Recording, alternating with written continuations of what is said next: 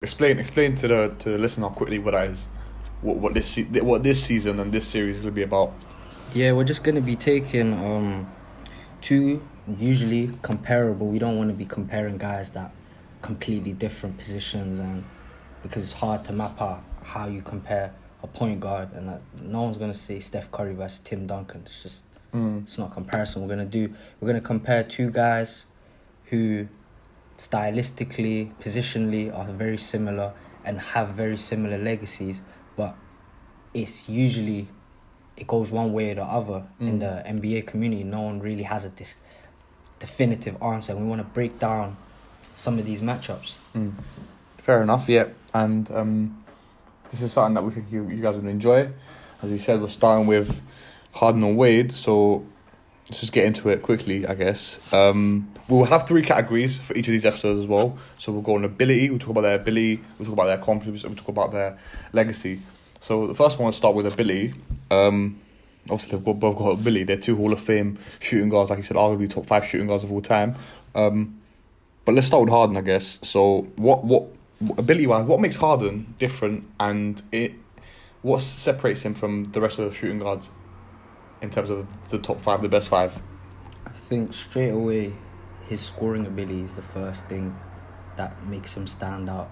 Okay. And primarily the way he carries his dribble and keeps it alive, and he's always kind of lulling the defender into fouling him and baiting them into... Basically, he plays at his own pace, and he's waiting for the defender to make his own move. He's telling him, put your foot there.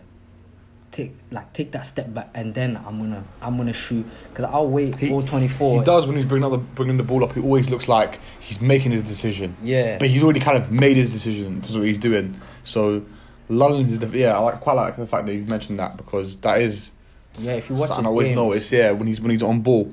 I guess he doesn't really ever look like he's being rushed into something. It's always, if he takes a shot within the first 5 seconds of the shot, it's a shot that he thinks, I'm open, I'm taking this.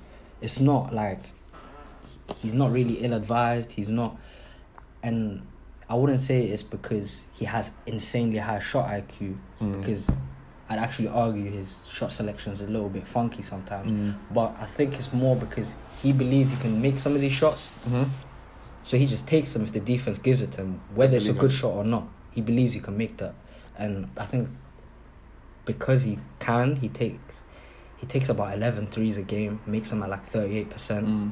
So his three-point ability is already all-time high. Yeah. I agree with you. Completely agree with that.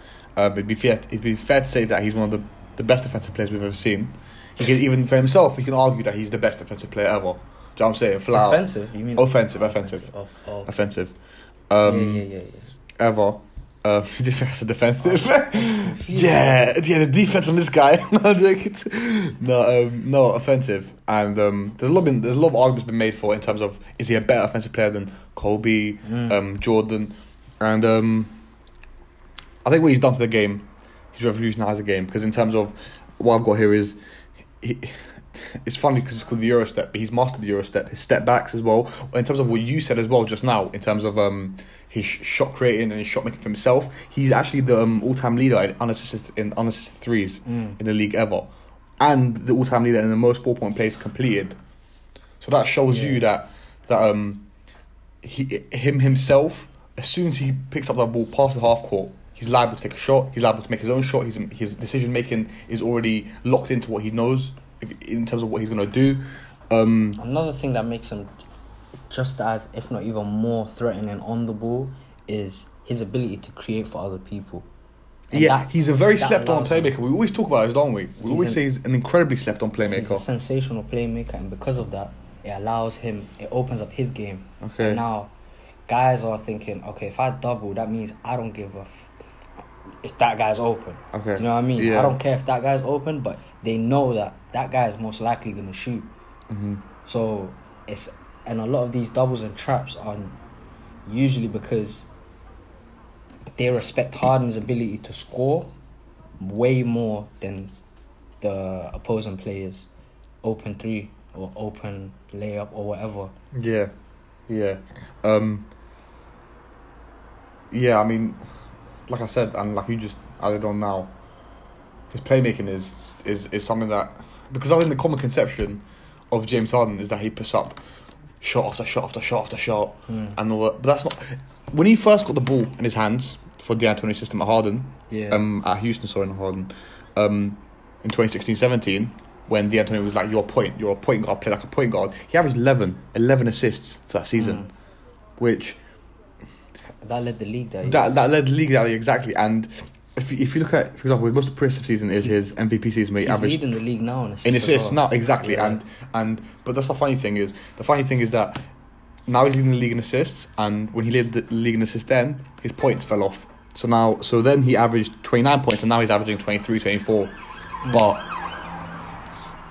23-24 is still an all-star level sort of average for points. So he's dropping from 29, 33, 36. And sharing the ball. And he's sharing the ball more, which is crazy, I think. I think it's something that doesn't get spoken about enough. For me personally, from his playmaking, that I really like is his decision making in the pick and roll. I think it's brighter than people think. I think one thing that upset me about him leaving Houston was I wanted to see how him and Chris Wood worked, because I think it's the first time he had a big that could pick and pop, pick and roll, or play pick and roll the other way around, if that makes sense. Yeah. So have the ball in his hands, because traditionally, if we think about who's played with, Dwight Howard, Clint Capela, it tends to be the roll to the basket and alley it, or slip or dime it. That's my favourite pass from him, when he dimes it, when he bounces it. Yeah, that's a pass that he. But it's never a pop. It's never a pop, which means that as defenders, you can just dive to a Capela or a Howard, or even if a Chris Wood brought up, and it's a pick and pop or a pick and roll with Harden himself. So I think very fashionable in the NBA, or becoming fashionable now, is the big having the ball in hand, and the guard, who Harden's quite a stocky guard, can set the pick himself and pop off himself. And I was very interested to see how they made that work, but they did look good the few games they played. Exactly, and it might still come to fruition with KD. We see how that works with KD. We haven't seen we hasn't played tons with KD yet, because KD's been out. They haven't been utilising that KD Harden pick and roll that much either. Yeah. Wade, let's talk about Wade, D Wade. One of the best defensive guards ever. Everyone knows this. He's quick, great, an elite slasher. Mid-range was good.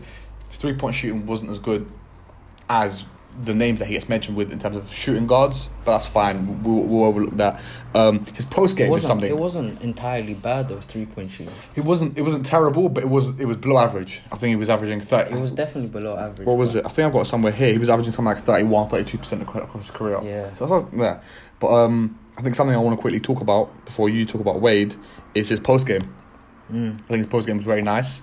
I think you tweeted something earlier on, which was like D Wade's more comparable to Jordan than Kobe, and I think the most they play more similar. The one thing I look at D Wade and Jordan, I think that they're the same, and it's kind of like you look at Kobe and Jordan, they're the same. It's the post game, the post moves, the pump fakes, the freezes, and I think he took that from Jordan the same way that Kobe took that from Jordan. Yeah, and I think that's very slept on, if I'm honest, in terms of his game. I think Wade is a lot more comparable to Jordan, even stylistically, in terms of output as well. Like, Kobe wasn't the same level of a rebound or a shot blocker as Jordan and Wade were, in the sense that those two were more like cover the entire box score. Yeah. I think in 2009, Wade averaged like 36 and 7, like 2 steals and like 1.5 blocks. Like that's some Jordan shit right there. Yeah. And D Wade. Yeah. Well, it's funny you say that, because he's 31st all time. And I think he's got the most record blocks. Yeah, for a guard under 6'4". Yeah, the record blocks, and I think second. I forget who second is, but it's a gap. It's a massive gap. Even for guards entirely, I think he has more than Jordan. Okay. So that tells you his defensive capabilities. Yeah, because he's nowhere near. I wouldn't say nowhere near the offensive player that Harden is. Not because D Wade's a bad offensive player, but because Harden is so nuclear on offense. But then defensively, I think Wade is still good enough offensively where to cover it up. Yeah. To cover it, because the thing that's not really mentioned a lot offensively with Harden's game is that his inability to score and have a gravity for, like have an off-ball gravity for his team, like without having the ball in his hands. That's a really good point. If Harden doesn't have the ball in his hands, he's usually just stands camping in the corner. That's a problem that Chris Paul had with him. Yeah, and if you look at that Houston Rockets team, the offense was usually hitting that top ceiling when CP3 was playmaking and Harden was off the ball, and they was incorporating different styles, and it was a lot more versatile rather than just this kind of heliocentric Harden offense where he's just at the center of it. And because it's easier to defend like that if you have just one guy who's on the ball for all 48 minutes and the rest of the guys are out of sync, out of rhythm. Even if you look at, a lot of people say when they criticise Harden fans usually mention, but LeBron has the ball in his hands all the time. LeBron, like Luka does this. Other guys always have the ball in their hands, but LeBron plays off ball. LeBron plays off ball. LeBron plays in the post. LeBron can spot up and hit the three, and he does it willingly. Slash and cut. Like Harden doesn't do any of these qualities, which to me puts an inadvertent ceiling on his team and himself, kind of their progression in the playoffs. Whereas you would say... Whereas with Wade, it'd be the opposite. It's the opposite. Because Wade can play off the ball. He can slash. He's one of the best slashers ever. He plays... Wade's game off the ball is probably better than his on-ball game. Okay. Because of his ability to cut, he can kind of ghost cut and fake the cut and get an open mid-range. And his ability to move without the ball sets up his kind of on-ball game sometimes. And I think people overstate Harden's lack of teammate. Like he's not playing with G League players. They can run sets, but then that's down to coaching as well. That is, no, you're right, but it's also down to the player himself. Yeah. Because making yourself, a lot of players that play with Harden have said that when Harden doesn't have the ball in his hands, they're basically playing 4-on-5. That's not good for a player of his level. But even if we're talking about. Because I'm going to quickly bring it back to the earlier point where we were talking about them comparable as offensive players. Even if we look at their best seasons. So Harden's MVP season, he averaged 36, 6 and 7. Whereas Wade's best season in 08 was 35 and 7. But then if you take it to his best playoff season, he was averaging 33, 5 and 7. So it's not like... Wade got better in the playoffs. Exactly. So it's not like this... This, because this is going to come on their ability, this bundle of offensive ability is translating on the court in terms of numbers. So it's not like he's averaging like 10 more points than Wade or 9 more points. Do you know what I'm saying? The gap isn't that like that.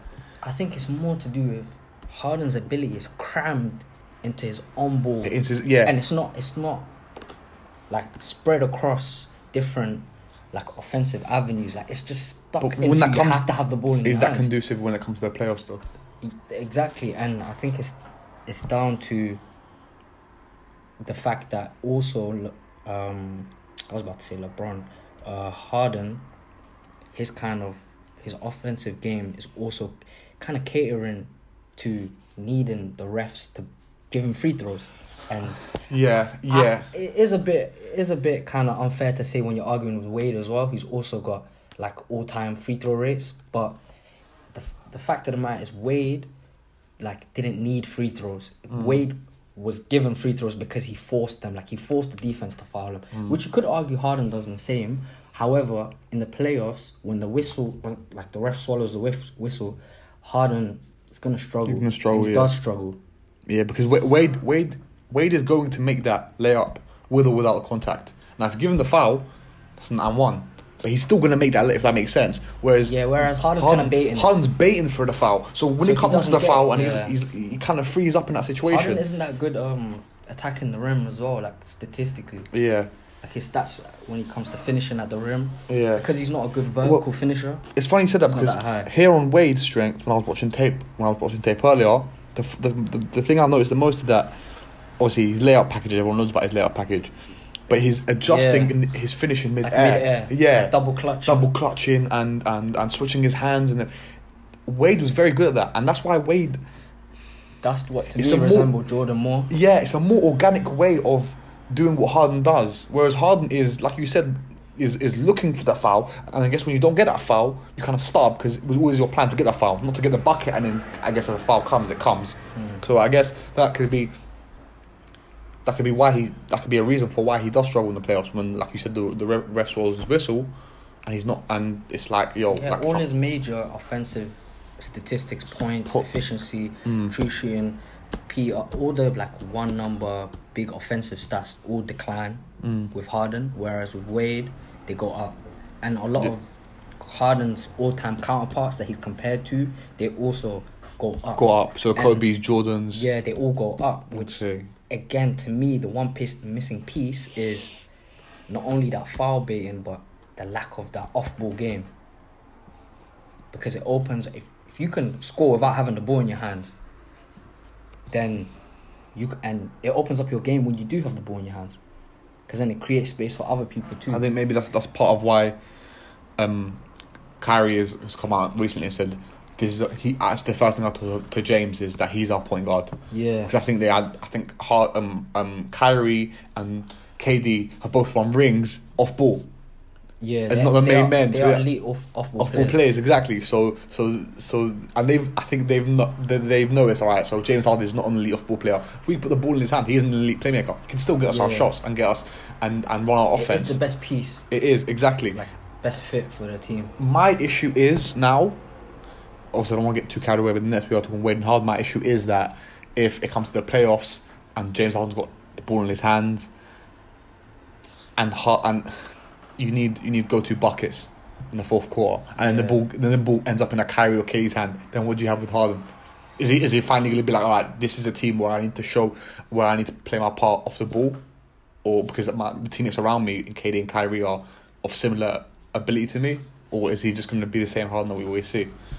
From what we've seen so far, he looks like he's just playing the same, but because that team is so offensively gifted, the results are going to be all-time high. So I don't think, maybe deep in the playoffs, in the second round or conference finals, we'll see if he's tested. Yeah. Okay. That's interesting. The next one we're going to talk about, which I guess leads into our last one, is accomplishments and legacy. Legacy, yeah. So let me just rattle off what they've won, I guess, or what they've got. Because when I told Fahd about this yesterday in terms of what we're going to do today, I don't want this to be something where like, he's got 3 chips and he's got none, 3-0. So this is not what we're going to do. We're just going to these are both elite players, as we said, and they've accomplished a lot in this league. D-Wade's a 3-time NBA champ, 2006 Finals MVP, 13-time All-Star, 8-time All-NBA teams, 8-time All-NBA teams, 3-time All-NBA defensive teams, which I think is great. Scoring champion 2009, which actually shocked me. Scoring champion 2009 and 2004 All-Rookie First Team. Harden, 2018 MVP. Scoring champ that year. Yeah. He averaged 36 and 7. Yeah. So his probably best regular season he won scoring champion. First team All-NBA as well. Yeah. Harden has got 2018 MVP, 8-time All-Star. Okay. So yeah, 7-time All-NBA, 7-time All-NBA. You're gonna have to cut teams. Yeah, no, I got that. 3-time scoring champ, NBA assist leader, 2017. That season we were talking about. All-Rookie second team, and both of them are Olympic champions, of course. So they've accomplished a lot of the game, and we've got to be careful, because we never wanted this podcast to become one where, like you said earlier on, where it's like he's got 3, he's got 0. But I feel like There's accomplishments in here that kind of point to... Yeah. Do you know what I'm saying? For example, Finals MVP. Yeah. And it's hard to dispute that. It's hard, do you get what I'm saying? Especially Finals MVP of that weight, with that context, where... Exactly. Down 2-0, has the best 4 games probably of his life, and... has arguably one of the best Finals MVP performances ever. And even in the... and then there's ones where I think the casual would throw you, he's one of the... Yeah, but he's won 2 chips as a second option. As a second option, because... Which is a big legacy booster, which a lot of people... Don't, because in his third chip, in the playoffs, he averaged 16, compared to his first chip, where he averaged 28. Yeah. That's 12 points he knocked off. So, like you said, it is a big legacy booster for him. and fair enough, because some of the seasons in between him getting chip number 2 and 3 and chip 1 deserved the chip. Does that make sense? Yeah. Like his 09 one where he averaged 33 in the playoffs. Even 2011, he was arguably better than LeBron. Yeah, he was. Yeah. They didn't win, and they. Yeah. So yeah, look at the numbers here in his best playoff season. So his best playoff series was 33, 7 and 5, 1.6 blocks, 1.6 steals. Who did they lose to? The Celtics. In the first round? Yeah. Okay, that was send the help. But that's an 09, so that's what? A season or two before LeBron makes the jump. Yeah. So I think LeBron looks across like this player. And then both of them beat the Celtics. Yeah, those Celtics, the Paul Pierce Celtics, the ones that are mad bell. They both accomplished a lot in the game, but you'd be lying if you didn't look at Harden's accomplishments. And we have, like you said, make the point that he's not finished. Yeah. And he still has a big chance to get a chip with the Nets. But to look at his accomplishments, I think, I don't know, man. What do you think about his time with the Houston Rockets? Because personally, I feel like that he was given the correct bits and bobs to get a championship. But what about you? I would agree. However, I would add that they were a bit unfortunate. He had more than D Wade had for his first chip. Yeah, he did. I could say. You could say that. That is true. However, you could also argue he didn't face the competition that he faced during his time in Houston. Mm-hmm. Like Wade didn't face that kind of competition. Mm-hmm. I'd agree with that. Yeah, you could argue this. Not even the Warriors, but you could argue Kawhi Spurs was better than any team that Wade faced during that time. Yeah, and I don't want to give too much sympathy to Wade. Not Wade, to Harden, because Wade still accomplished it at the end of the day. I think the thing with Harden is that you argue that if Chris Paul was just healthy for one more game, most likely he wins it all. Mm. And I don't want to do the hypothetical game too much. Yeah. However, Harden has proven that once he is at the top of the top, that he does deserve to be in that bracket. Despite being in scenarios where he is underhanded, if you're going up against the Warriors with 3-4 All-Stars and you're still putting up a fight, he does deserve to be in that convo if he has the right situation with him. It kind of, to me, is reminiscent of pre-Miami LeBron, where he was losing at the final hurdle. And I guess now is the only time you can really see what Harden's made of. Well, let's talk about the elephant in the room then, I guess. Because if we're looking at these two, their accomplishments, one's got the championship and the Finals MVP, and one doesn't. Yeah.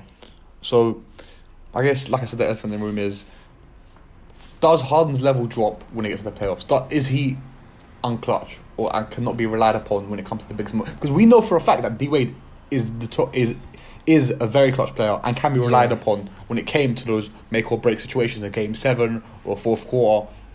Does Harden have that in him? If you want to summarize his time at Houston, I don't think he has. Because he had some shocking performances. Exactly, and even when we say, like you said, you don't want to get caught up in hypotheticals, but even when we talk about that Golden State and we say, there was no Chris Paul.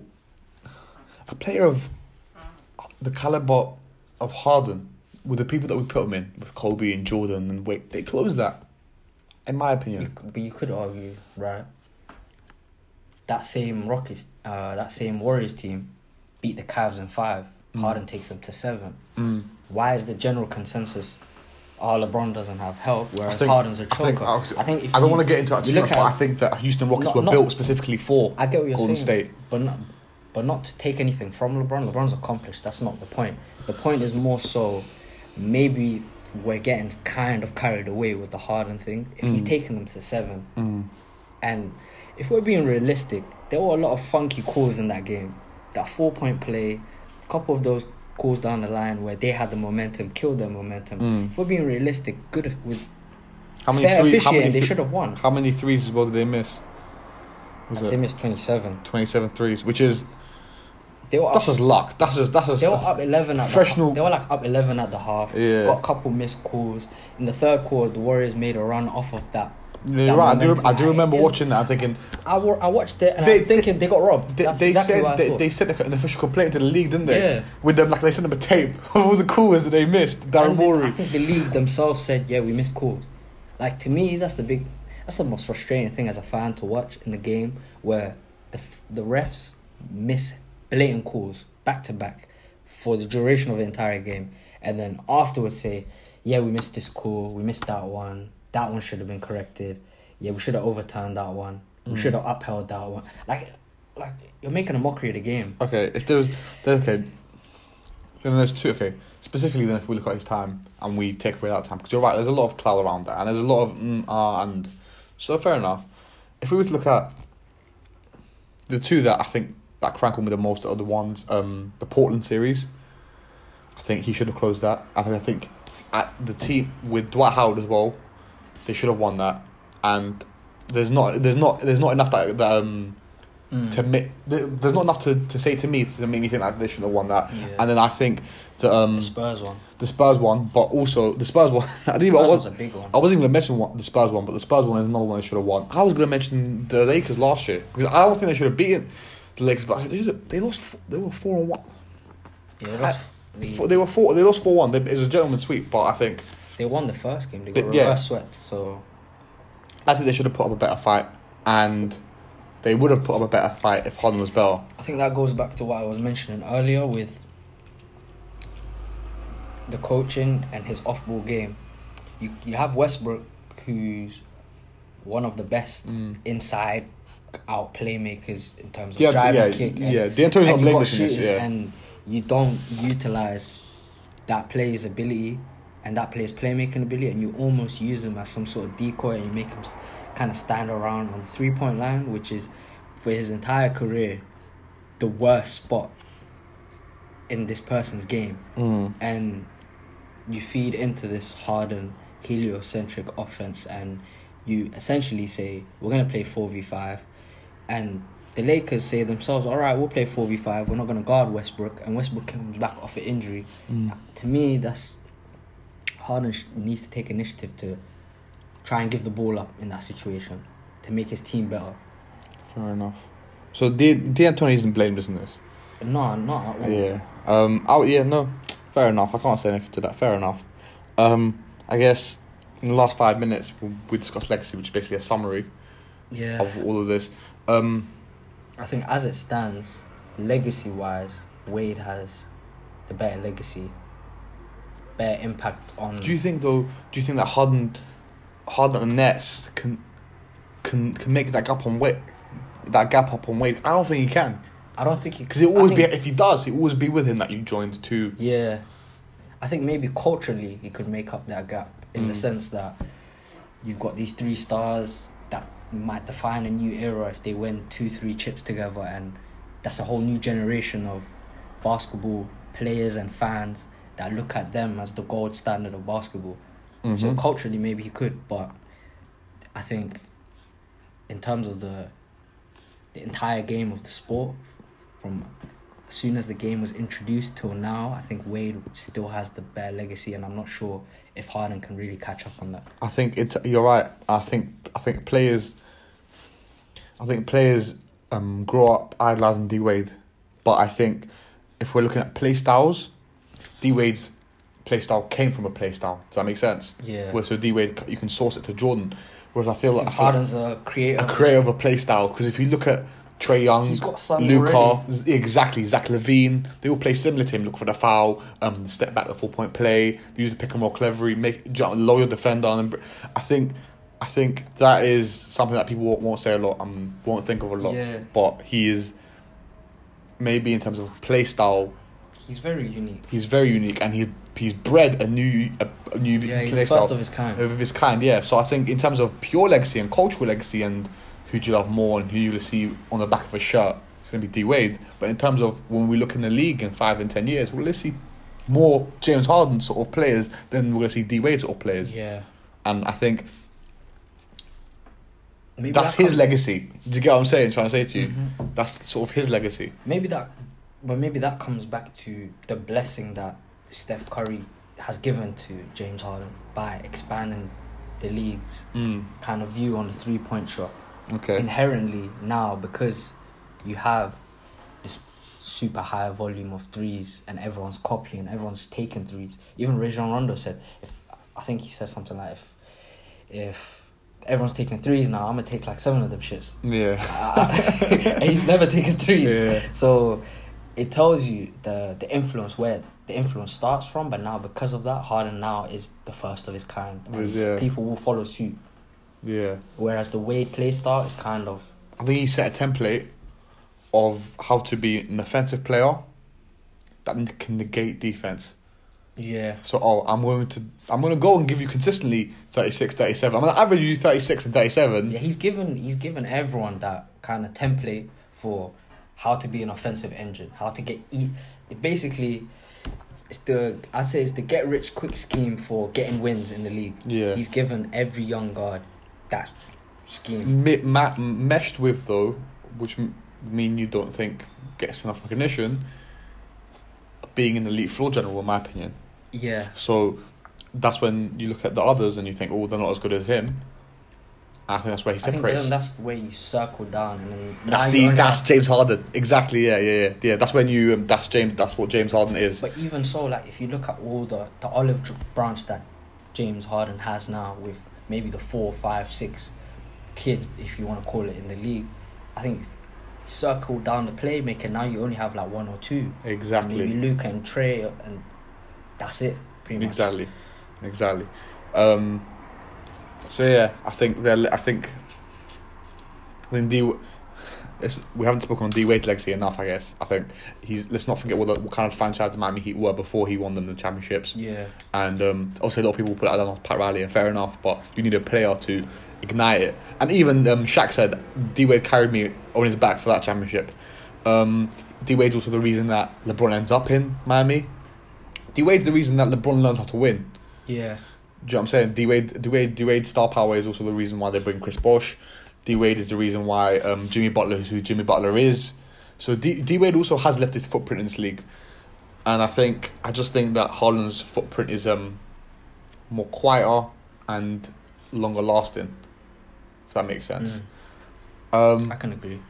Yeah, this has been Waleed and Farhad, and we've been having fun here discussing Wade and Harden. We'd love great discussion. Yeah, we'd love to hear what you guys think. Obviously, we're never going to come out and be like, oh, Wade is better than Harden, or This is all objective and subjective and whatever. Yeah, let us know who you think is better between the two and why. Yeah. Until next time, this has been the Mid-Range J. This is Fahad and with Waleed. Goodbye.